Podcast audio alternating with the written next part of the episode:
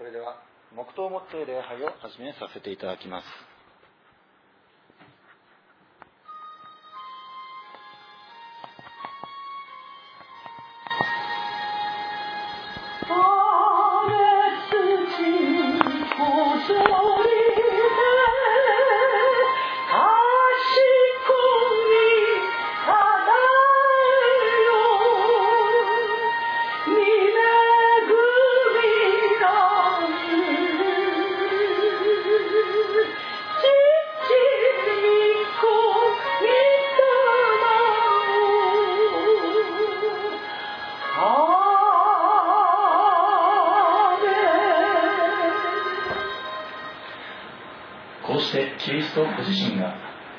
人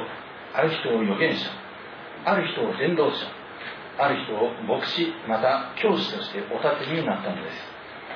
それは生徒たちを整えて奉仕の働きをさせキリストの体を立て上げるためです。アーメン。ご起立ください。賛美の29番をもって主を褒めたたえます。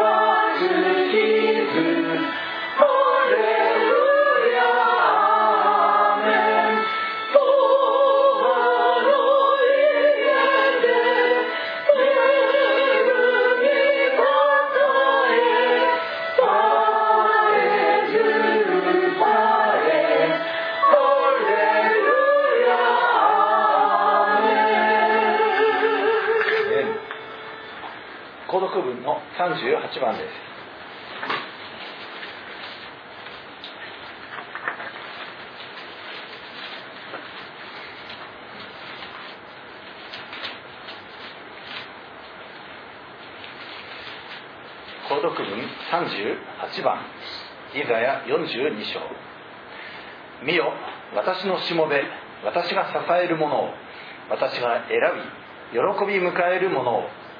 彼の上に私の霊は置かれ彼は国々を裁きを導き出す。彼は叫ばず呼ばわらず声を巷に響かせない。傷ついた足を折ることなく暗くなっていく脳死を消すことなく裁きを導き出して確かなものとする。暗くなることも傷つき果てることもない。この地に裁きを置く時まではしなしなは彼の教えを待ち望む。主である私は恵みをもってあなたを呼びあなたの手を取った。神の契約主食の光としてあなたを形作りあなたを立てた。見ることのできない目を開き囚われ人をその枷から闇に住む人をその牢獄から救い出すために。アーメン。それでは使徒信条をもって皆さんの信仰を主に告白しま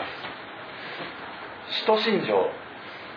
我々は天使の救い主全能の父なる神を信ず我はその一人を我らの主イエス・キリストを信ず主は精霊によりて宿り乙女マリアより生まれポンデオピラトのもとに苦しみを受け十字架につけられ死にて葬られ読みに下り三日目に死人のうちよりよみがえり天に昇り全能の死なる神の右に立ちたま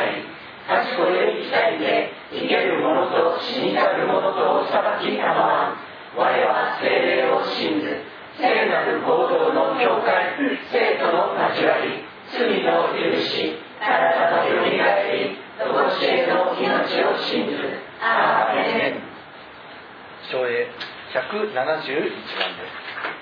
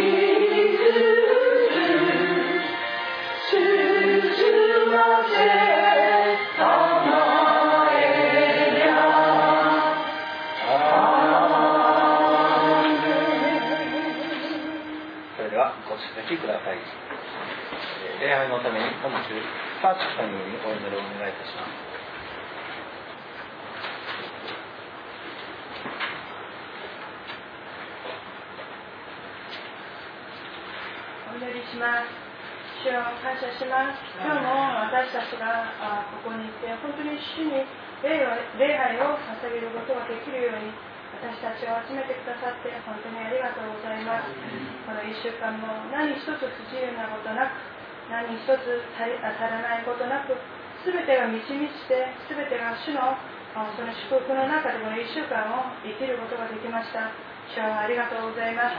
主はこの1週間も私たち本当に罪人で罪に勝てることができなくて主の今言ってたたくさんの罪を犯してしまいました。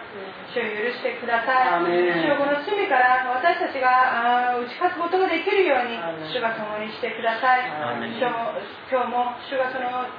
火の十字架の上で流したその父書で私たち一人一人の罪を洗い流し清めてください。本当に今日も主がくださるこの御言葉で私たちが本当に聞いて分かってまたその御言葉を心の中に刻み本当にイエスのような生き方ができるように主を祝福してください。主をまたこの成田エクリシアに子供たちをくださって本当にありがとうございます。主をこの子供たちがどれだけ特別な存在だったのか主はわざわざこの特別な種のしもべを送り本当に私たちが今まで知らなかったそのテレビを通して子供たちを育ててくださって本当にありがとうございます。主の御言葉によって育った子供がどうやって悪いことができるでしょう主よこの子供たちを使わして本当に主が主の承認となるように主が祝福してください。本当に覚えた言葉じゃなくて心の中に刻まれた言葉であるように主が祝福してください。刻まれた言葉通りに生きる子供たちであるように主が祝福してください。今日も主がくださるその御言葉をたくさん私たちが飲んでまた食べることができるように主が祝福し私を横浜にある天聖キリスト教会を主が祝福してください、その教会を通して横浜にある民たちが本当に主に出会えることができるように天国に行けることができるように主が祝福しまた成田エクリシアを主が覚えてください。小さな群れです。本当に私たち一人一人は力がないですが主が共にしてくださるから主は私たちは何でもできます。主は私たちを通して本当にこの地に主の承認となるように主の御言葉を述べ伝えることができるように主が祝福してください。本当に主を一人一人を主が覚えてくださるから主を感謝します。今日も主のしもべが主の御言葉を述べ伝えます本当に唇を清くし主がその御言葉を述べ伝えてください。また聞く耳を主が清くし本当に一つの子らで全ての主の御言葉がこの耳を通して入り心の中に刻まれることができるように主が祝福してください。主をこの礼拝全てを主に捧げます。主は受け取ってください。主をただただ感謝します。イエス様のお名前でお祈りしました。アメ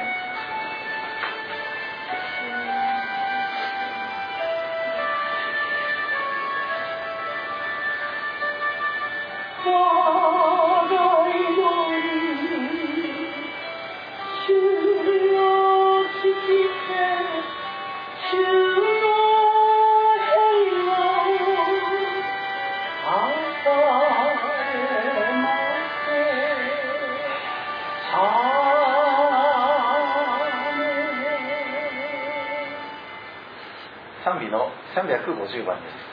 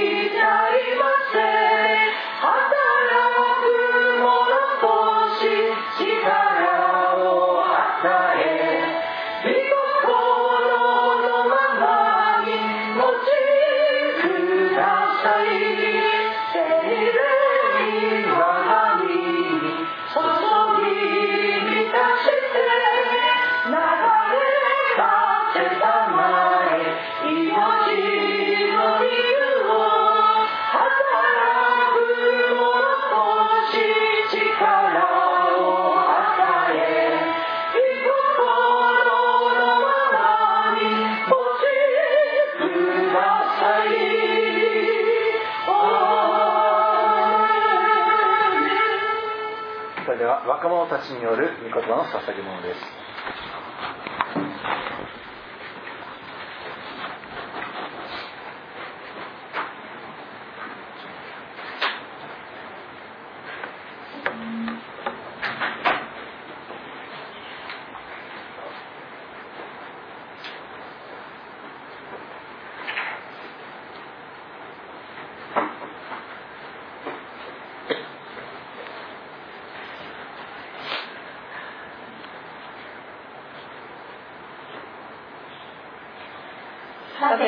て、パリサイ人の中にニコデモという人がいた、ユダヤ人の指導者であった。この人が夜、イエスのもとに来ていた。先生、私たちはあなたが神のもとから来られた教師であることを知っています。神が共におられるのでなければ、あなたがなさるこのような印は誰も行うことができません。イエスは答えて言われた。誠に誠にあなたに告げます。人は新しく生まれなければ、神の国を見ることはできません。これでは言った。人は老然になってどのようにして生まれることができるのですかもう一度母の体に入って生まれることができましょうかイエスは答えられた。誠に誠にあなたに告げます。人は水と御霊によって生まれなければ神の国に入ることはできません。アーメン Now there was a Pharisee, a man named Nicodemus, who was a member of the Jewish ruling council. He came to Jesus at night and said, Rabbi, we know that you are a teacher who has come from God. On one who performs the sign you are doing because you are not with him. Jesus replied, Very truly I tell you, no one can see the kingdom of God are born again. How can someone be born when they are old? Nicodemus asked. Surely they cannot enter second time into their mother's womb to be born. Jesus answered, Very truly I tell you, no one can enter the kingdom of God unless they are born of water and spirit. Amen.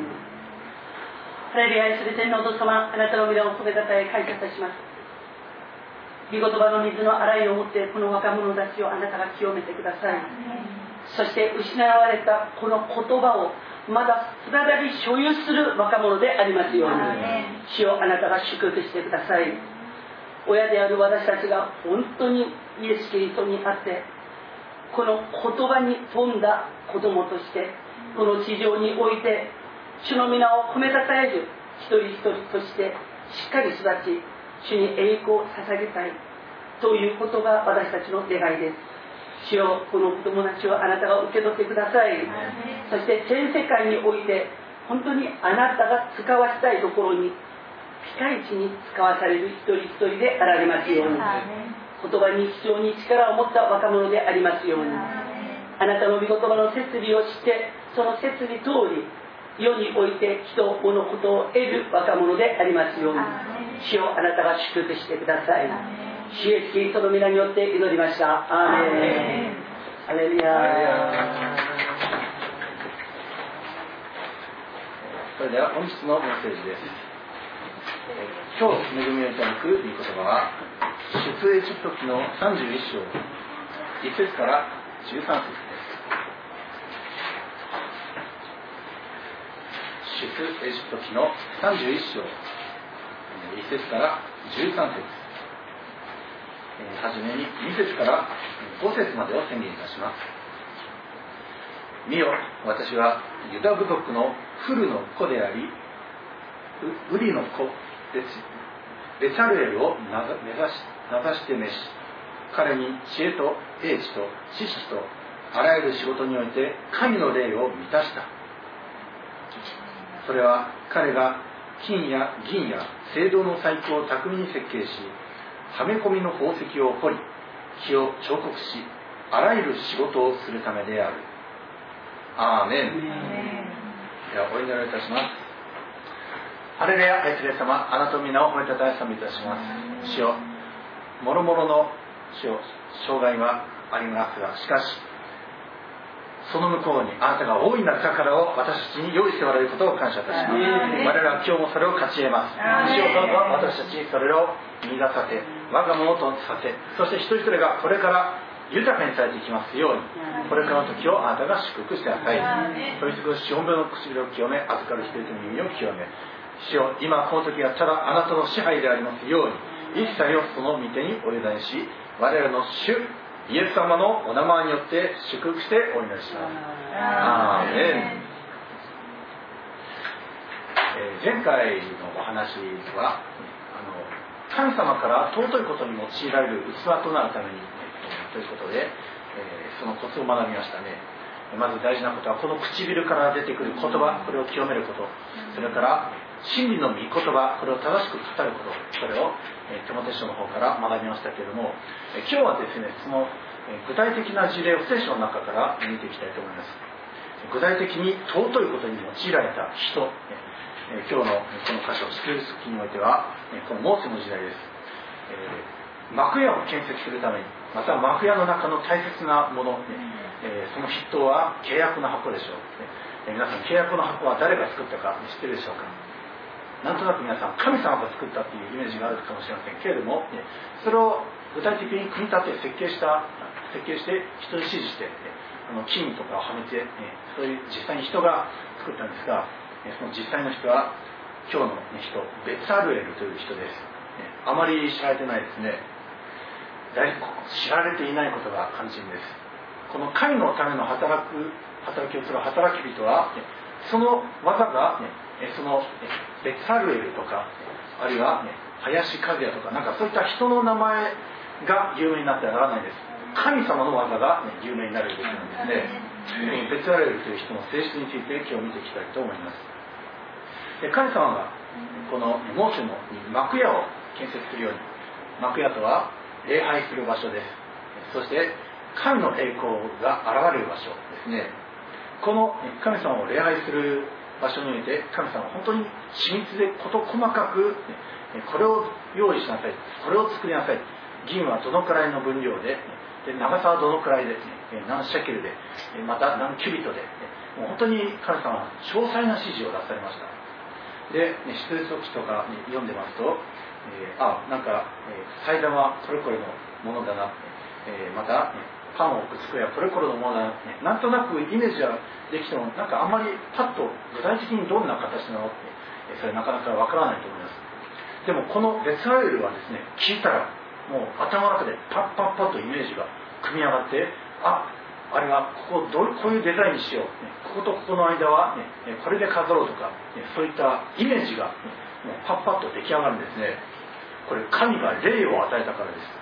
神様がこの書いてあるですねこの3節。彼に知恵と英知と知識とあらゆる仕事において神の霊を満たした、え書いてあります。ですから、えー、このモーセえー、まだこのベツサレールという人を、ね、流したのはこれ31章です。ね、えー、その前の、えー、20章からずっとモーセは、ね、このシナイさんによって神様と一対一で断食しながら神様からその教えを受けてます。でそれでその最後のところでようやく、ね、このベツアルエルという人に神の霊を授けた。彼を通してこれらのものは作られる。ようやく示したんですけどもまあ、モーセとしては、ね、こんなにも事細かく緻密な、詳細なものを果たして作れるんだろうか心配がもしかしたらあったかもしれません。私たちも、ね、世の中において仕事をするときあるいは主のミニストリーをするときなんとなく、ね、これをしなさいって、ね、というのは神様から示されます。あの成田において、ね、教会を建てなさい建物を建てなさいあの示されはするんですけどしかしえじゃあどうやってお金をどうやって調達するのってどういう寸法でどういうサイズですればいいのって皆さん心配する必要がないですね。このね神様が霊を与えてくださる人物こと神様の支配によってそれらの物事が神様主導で進められていくからですね。あのねどういうことかって言ったらね例えばの話主が私に何かを具体的に教えてくださった。でもそれが私がやることではなくて私に誰々にこれをさせなさい。と話された時に主が私に教えてくれても教えられないんですよ。なぜかって言ったら霊において教えられたことをね私がその霊を持ってその人を諭す力はない、ね、だから皆さんこれこういう時どうすればいいの、ね、イエス様は私に何かを具体的に教えてくださった。これこれをしなさい。そしてやる時はやり方はこうでこうでこうだよ。で主が教えてくださったんだけどでもねその教えられたことをその通り教えることができないんですよ。どうするかっつったらねその人にお祈りする。その人を見つけたらその人にあこの人が神様が言ったそのね適任者だと分かったら主にお祈りしてその人にお祈りするんです。そうするとどうなるかって言ったらね私には設計図を教えたよね主が。設計図を教えたんですよ。そしたらお祈りした時にその人には作り方を教える賛美隊の主はそれぞれが役割分担をしております。ね。父なる神様はあらゆることを設計をしますそして子なるイエス様は設計された通りのことをね実物としてそれを全部作ります。そして御霊なる精霊様は設計されて作られたものをそのまんま完璧に維持できるように。維持をさせてくださる方なんです。だから主が私たちに与えてくださったものを何も自分一人呼ばわれて自分一人で全部するっていうことは違います。私に命令をしたとしても私に設計図を見せてくださったとしてもその設計図通りに、ね、それをする人はまた別の人なんですよ。だから主に与えられたことに対して自分の役割分担をしっかりとね自分でこれを判断してそして役割分担を超えることをしないそして分けてすることによって主の皆を褒めたたえる皆さんでありますように、主イエスキリストの皆によって祝福します。アメン。アメンで、今日の、ね、このベタルエルという人ですけども、神様は、ね、彼を神の霊で満たした、えー、書いてありますね。3節に神の霊で満たし。でそれで、この主の幕屋建設をする上で彼に満たし必要な、知恵を、また英知、知識、またあらゆる仕事によって神の霊を満たしたと書いてあります。神様は人にですねこのようにして知恵を与えます。力を与えます。また、ね、巧みの技も与えてくださいます。また聖堂の夢を生きるような力も与えてくださいます。神様はそれ一人一人に対してこの神の国の立て上げのために必要な力を神様が霊を持って精霊を持って満たしてくださる。でさらにこのまあ、4節はそれは彼が金や銀や青銅の細工を巧みに設計しはめ込みの宝石を掘り木を彫刻しあらゆる仕事をするためである。さらに6節では、えーまあ、ダンブ族のアヒサマクの子オホリアルを、えー、彼のもとに任命した。私は全て心に知恵のある者に知恵を授けた。彼らは私があなたに命じたものをことごとく作る。アメン。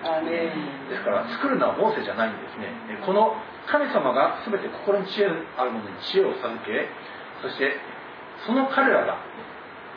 命じたものを作るんです。ですからこれ全部、えー、キリストの体の立て上げのためです。私たちはキリストの体教会ですね。一人一人に与えられた賜物が違います、え、私はあの、まあ、ビジネスが得意ではありませんしまた何かあの腕力があるとか、そういったことでもありません。けれどもこの御言葉を語るようにこの、えー、賜物を授けてくださいました。でも別の人にはビジネスの賜物を与えまたある人には力の賜物を与えある人には知恵をこれは全てですねキリストの体を立て上げるためにそれぞれに神様が賜物を与えてくださったんですね。ですから私たちは与えられた賜物に従ってそれぞれこのキリストの体を立て上げるために神の栄光のためにこれらを用いていくべきなんです。あの冒頭ではねあのエペソの4章11節からのところを宣言したんですけども要するに生徒たちを整えて奉仕の働きをさせてキリストの体を立て上げるためにこれら、えー、諸々の役職をまた役割を神様が与えられました。でそしてその目的はキリストの道にした見立てにまで私たちが成長するために。ですから各々がそれぞれ与えられたものに従ってそれぞれを活用してこの、え、まあ、当時は礼拝堂、まあ、幕屋ですけどその礼拝をするところを建てまた礼拝に必要な全ての道具を神様が作作るように、えー、この彼にそれを、えー、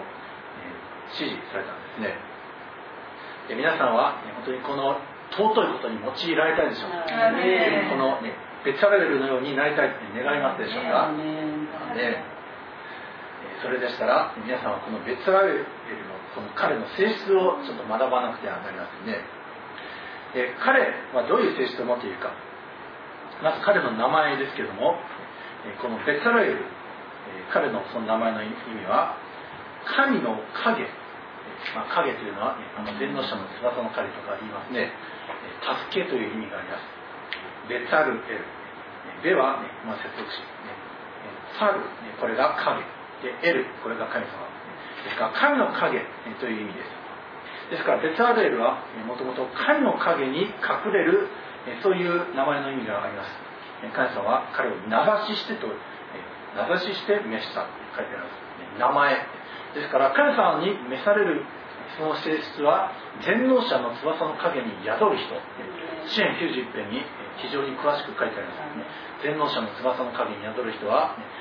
これこれの助けが与えられる。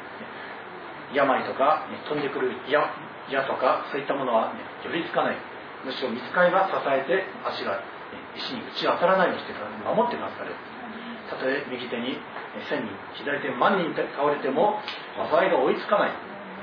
これが全能者の影に宿る人そしてその人は特別なことに用いられるですからまずベツラエルの性質その1全能者の翼の影に宿るということですでそれから、ね、あの2つ目、えー、この出世書記の38章ぐらいまで見ていきますと、まあ、ちなみに30、この次の32章のところに金の格子の事件が起こるんですけどもでその後神様がそれをモーセの取りなしによって回復してそして実際に主がモーセに山で示された通りのことをこのベツラエルまた、ね、オホリアブ、まあ、そのその他神様から知恵を与えられた人々がそれぞれ一斉に仕事に取り掛かって、ね、何々を作った何々を作ったあれですね。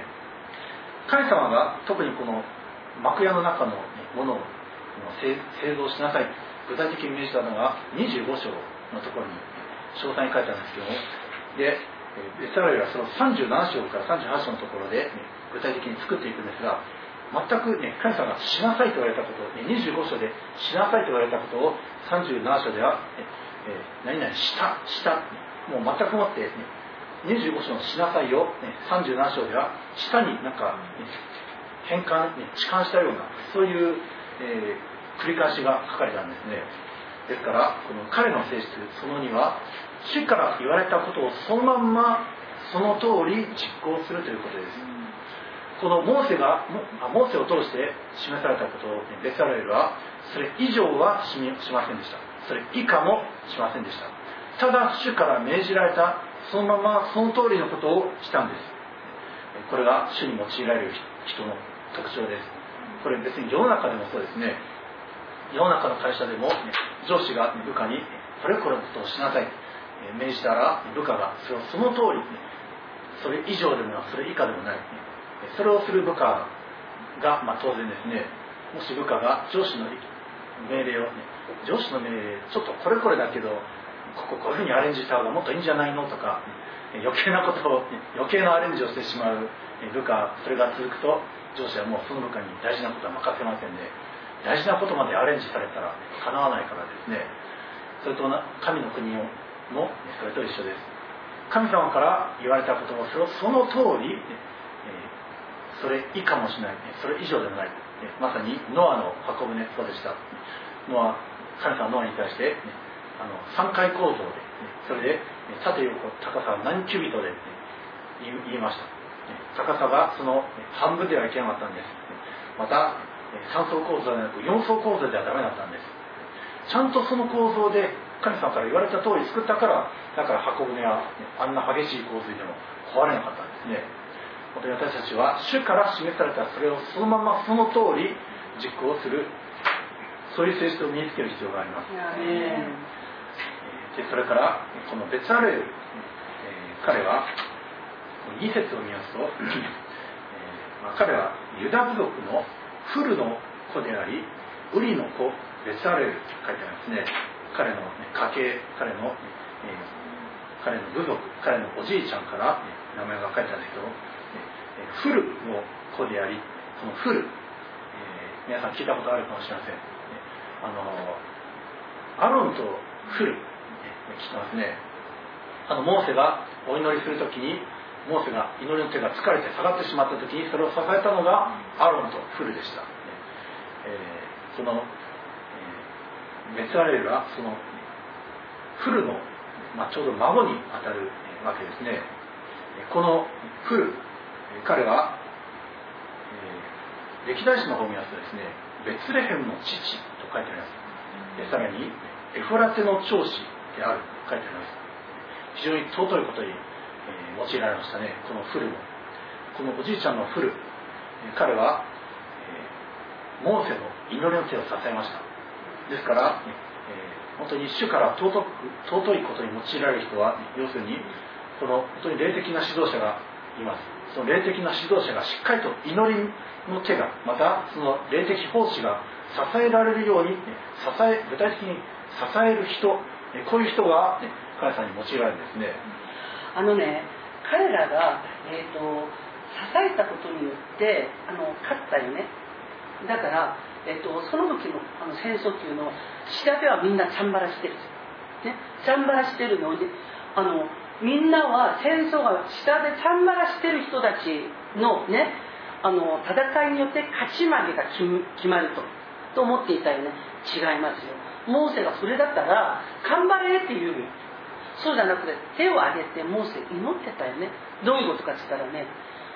霊の戦いなんですよ。地上の戦い。霊の戦いをしている、ね、モーセの祈りが弱まると負けたんです、そして霊の戦いをしているモーセの祈りがねずっと続けられると、ね、手を挙げて、ね、最善を尽くして祈らされていた時に下のイスラエルは勝ったんですよ。だからこの時にその霊的なことをね、分かっていてモーセのこの祈りが途切れないように支えて、ね、そしてもう隣でまた自分たちも祈ったでしょう。アーメンアーメンって、ね、そうしたでしょう。このような尊い働きをしてそして天井で勝ったので地上が勝った。だから私たちの戦いは肉の戦いじゃないです。私たちが戦わなければならない案件が目の前に現れた時私たちはその目の前にある案件を、ね、戦おうとしてはならない。まず私たちは天上の戦いに勝たなければならないんです。闇そのものが地上にね力を及ぼしてそして闇の部下たち闇のね使いたちがその力をいただいて私たちに抵抗してくるんです。だからこの力を供給するガソリン入れるでしょ入れないと動けないよね。それと同じように私たちは主からの力によって戦う、ね、闇は、ね、悪魔サタンからの力ガソリンみたいに入れられてそれで戦うんですでも感謝なことは私たちの戦いというのは必ずイエスの皆によってね戦うと勝つようになってる。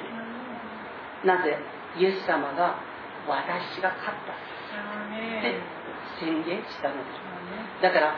何かあった時にまず皆さんはね自分たちに嫌なことをしているその人を見てね嫌だなっつったら投げる。そうじゃない。もうイエス様の前に置いて自分たちが。天井に置いてね戦い勝つものにならなきゃならないんです。天井に置いてその戦いそれをしながら縛り上げると分かるんですよ。あ今縛ってもう終わったっていうのが。だからそのあ今終わったという感覚がね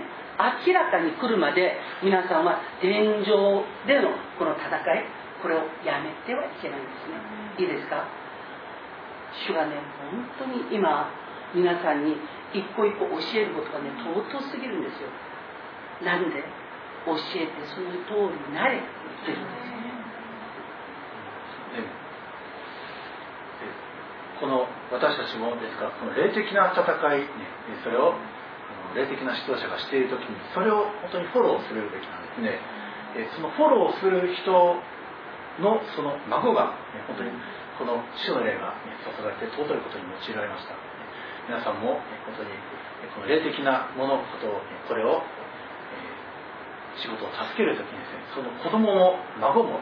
どんどん祝福されていくんですね、えーさらにこのまた、ね、先週も見ましたけれども自分自身を清く保つ人自分の特にこの唇から出てくる言葉これを清めてそして本当にこの唇から出てくる言葉を御言葉この御言葉をまっすぐ語る人になる。とするならば神様はその人を尊く用いてくださいます。このベサレルのこの性質4つ今で見ましたけどもまず1つ目名前。その名前の意味は神の影要するに全能者の翼の影。にという意味です全能者の翼の影に。ですからこのように主の翼の影に宿ろうとしている人行く人が神様からまず尊く用いられまた守られてもう病気もまた戦争の矢も、飛んでくることから守られる。まずこれが1つ目。で2つ目このベッタラエルは神様から命じられたことをそのまんまその通り実行する人でしたそれ以上でもなくそれ以下でもないへんてこなアレンジをしたりしないで本当に言われたことを入ってそのままするそれから3つ目、えまあ、それはベサレルの、祖父であるフルのことですけどもフルはこのモーセの祈りの手を支えましたですから本当にこの霊的な指導者が祈りと御言葉の奉仕に専念できるように、助ける人これ祝福されます。初代教会でもですね人数が増えていくうちにあのギリシャ語を使うユダヤ人とヘブライ語を使うユダヤ人の間で争いが、えー、起こった。でそれで人たちはですねその争いの具体実際的な仲裁に入るのではなく、えー、人たちは自分が祈りと御言葉の奉仕をこれを脇に置いて食卓のことに使えるのは良くない。ということで、執事7人をそれにしましたね。でその諸々のことはその執事に任せて人たちが祈りと御言葉の奉仕に専念したらそしたらなんとユダヤ人の祭司たちまでイエスを信じるようになった。でさらに弟子たちの数が増えていったとあります。本当に私たちもですから祈りと御言葉の奉仕をする奉仕者が本当にそれに専念できるように助けるならばどんどんとこの匠の技が与えられ、知恵が与えられまたその必要な金銀やまた必要な材料も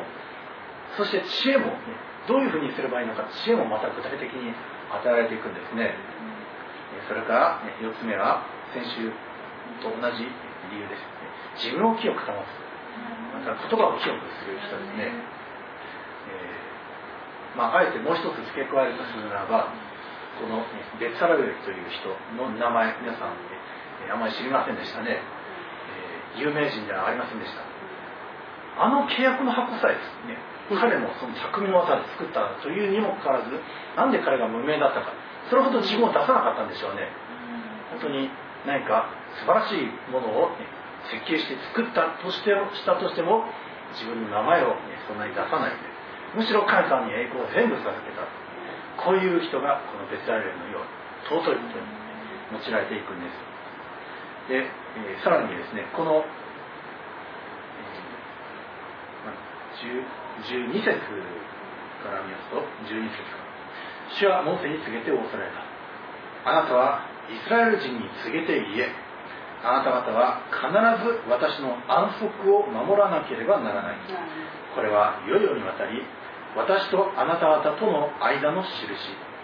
私があなた方を性別する主であることをあなた方が知るためのものなのである。ね。えこの最後は安息日を守りなさいということで閉じられます。14節の方では、この安息を守ら気がする者は必ず殺さなければならない、えー、この安息日がどんなに大事かという14節から17節のところにありますね。この安息日すなわち主が与えられた安息そして主が生とされた日を性別するということ。これを、ね、しっかりと尊視する人。ですからね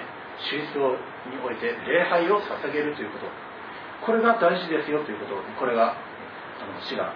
命じておられますでこの13節のところに、私があなた方を性別する主である。これヘブライムではジェホバ・メカデシケムと言います。ジェホバ・メカデシケム。あの性別する主主が主ご自身が自らのことをあな私はあなた方を性別する主であると言っています。主はこのベサレールを性別しまたオホリアブを、ね、任命しました。主が任命し性別してそしてこの尊い仕事に当たらせてくださるんです。そのために必要なことは本当にしっかりと主を礼拝するべき終日には世の諸々の物事をしっかりとやめてしっかりと神様に集中して礼拝を捧げる。それが大事だよっていうことをこの最後に主は言われたんですね。ですから本当にこの安息日を覚えること。主が私を礼拝しなさいと言われた日これはしっかりと礼拝を捧げる。これがとても重要です。主日をね生としてそして主の前に集まるでしょ？そしたら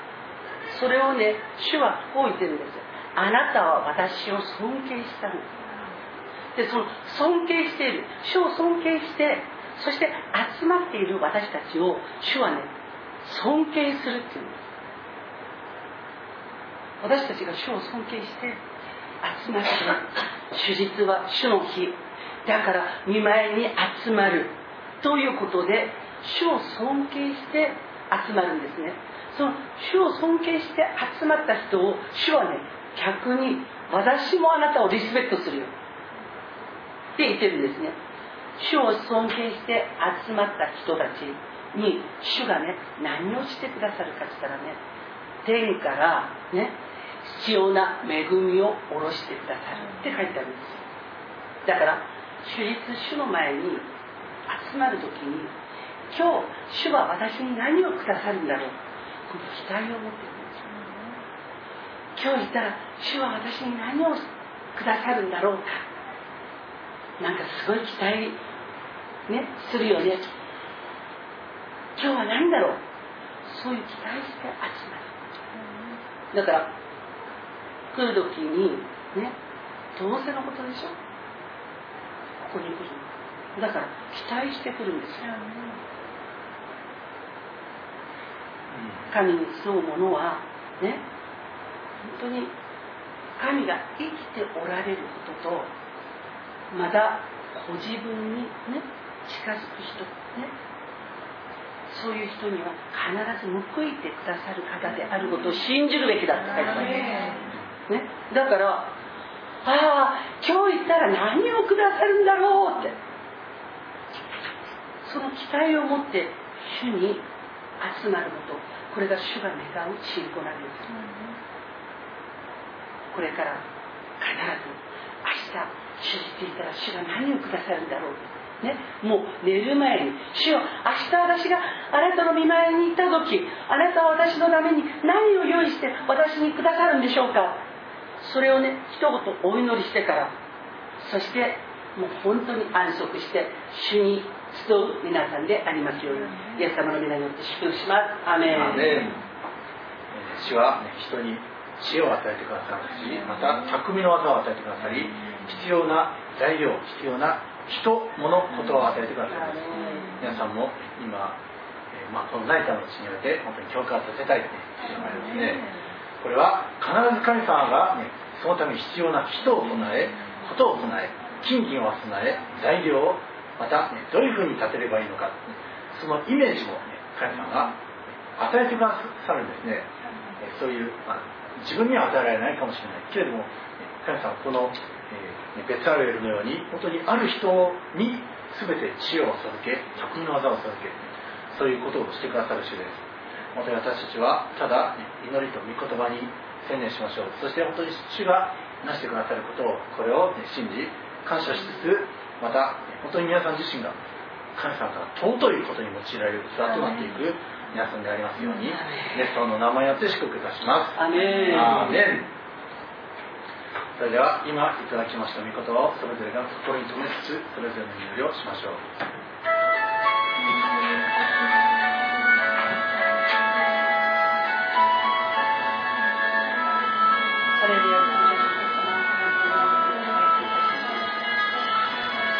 教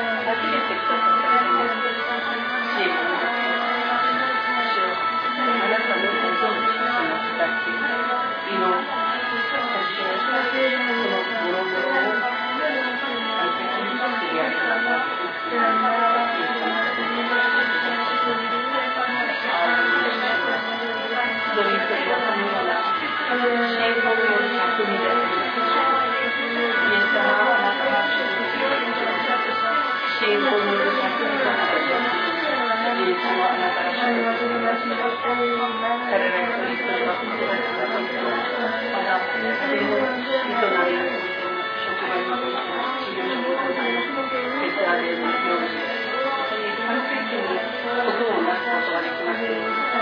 そして、死が、したそれだけの仕事をしたら名前においては有名人にりません主はの私たちにあなたが与えてくださったその使命はあるのに私たち自身の名前は主その使命を超えて大きくなるのではありませんように。イエス様、お願いします。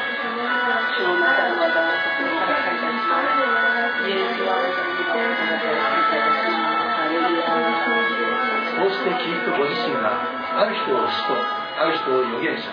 ある人を伝道者ある人を牧師また教師としてお立てになったのです。それは生徒たちを整えて奉仕の働きをさせキリストの体を立て上げるためでありついに私たちが皆信仰の一致と神の御子に関する知識の一致とに達し完全に大人になってキリストの満ち満ちた御岳にまで達するためです。愛する主よ私たちがそれぞれ与えられている賜物があります。これらを用いて主よ生徒たちを整えて奉仕の働きをしていくことができますようにまたそれはキリストの体を立て上げるためです。キリストの体教会を立て上げていくために主を私たち今この時代この成田の地においてあなたが用いておられることを感謝します。どうかあなたが知恵を与えてください。巧みの技を与えてください。力を与えてください。金魚を与えてください。材料を与えそしてビジョンを与えてください。そのようにしてあなたの体を立て上げることに豊かに用いられていくこの一度でありますようにイエス様のお名前によって祝福いたします。それでは賛美の401番をもって主をもたたえそのうちに捧げ物を感謝いたします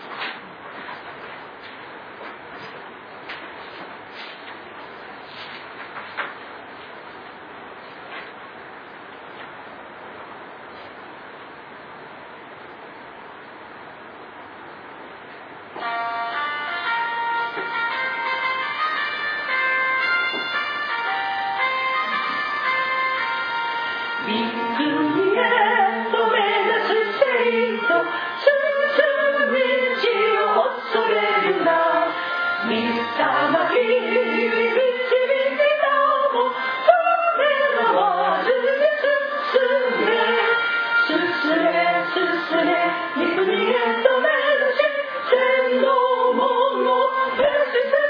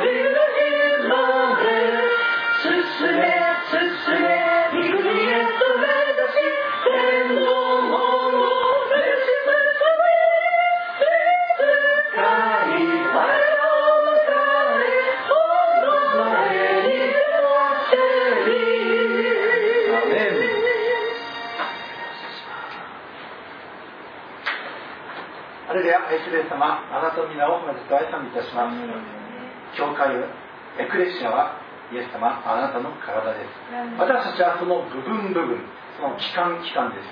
主それぞれ役割があなたから与えられまたあなたから異なった御霊の賜物の現れを私たちは得ております。主をどうかあなたが一人一人に与えたその分に応じて一人一人が本当にそれぞれのイエス様あなたを愛するゆえの働きをなしそして愛するイエス様あなたが栄光を受け取るために主をそれぞれの仕事それぞれの技を行っていくことができますように主を今週1週間もお守りください。どうか主をあなたが一人一人を栄光の神の子として主をこの地上において産んで増えて地にしていくもの地を支配し地を治めるもの悪魔サタンに対しては勝利する勝利者分取り者そして悪魔サタンからふんだんに踏んだくり分取りまくってそしてあなたへと栄光を捧げまた本当に悪魔サタンの支配の下で苦しんでいる人々を解放しあなたの栄光の自由の中へとあなたの贖いの中へとあなたの永遠の命へと導いていくこの何かエクレシア一同でありますように主を今週これからの仕事を祝福してください。事業を祝福しまた家庭をあなたの命で満たし喜びで満たしからさすようにどうか子供たちが本当にあなたに喜び健全な心を持って御言葉を手切りにしてそしてますます栄光の神の子として一切煩いなく育っていくことができますように。何なく育ててください。主をあらゆる病を癒してください。あらゆる主を悪霊の技を打ち砕いてください。邪魔を取り除いてください。主をそしてその向こう側にアートの栄光が待っていることを感謝いたします。あなたが今週1週間もアートの栄光の歩みに進ませてくださることを感謝して私たちの愛する主イエス様の名前によってお祈りいたします皆様お立ちになってください。主の祈りと祝祷を持って礼拝を終わります。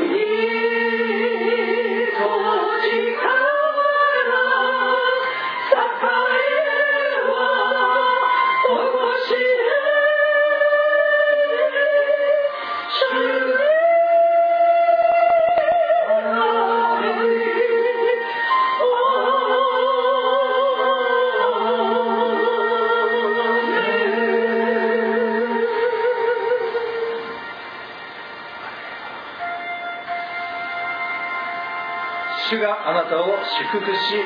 あなたを守られますように。主が御顔をあなたに照らしあなたを恵まれますように。主が御顔をあなたに向けあなたに平安を与えられますように。主イエス・キリストのお名前によって祝福いたします。アーメン。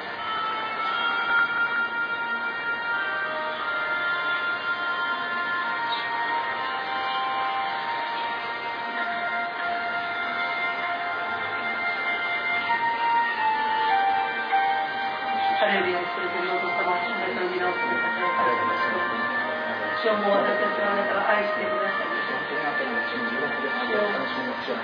たち一人一人がイエス・キリストにあって使えるもの主の皆を褒めたたえる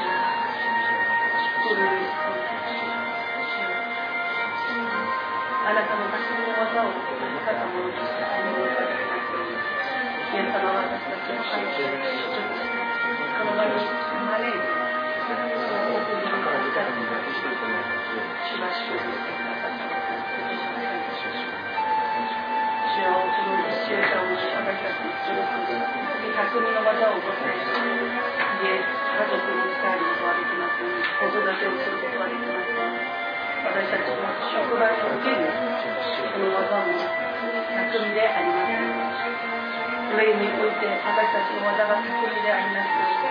事業所において私たちの技が巧みであります人間関係において私たちの技が巧みでありますどうものことそして人類このも々に対して私たちの技が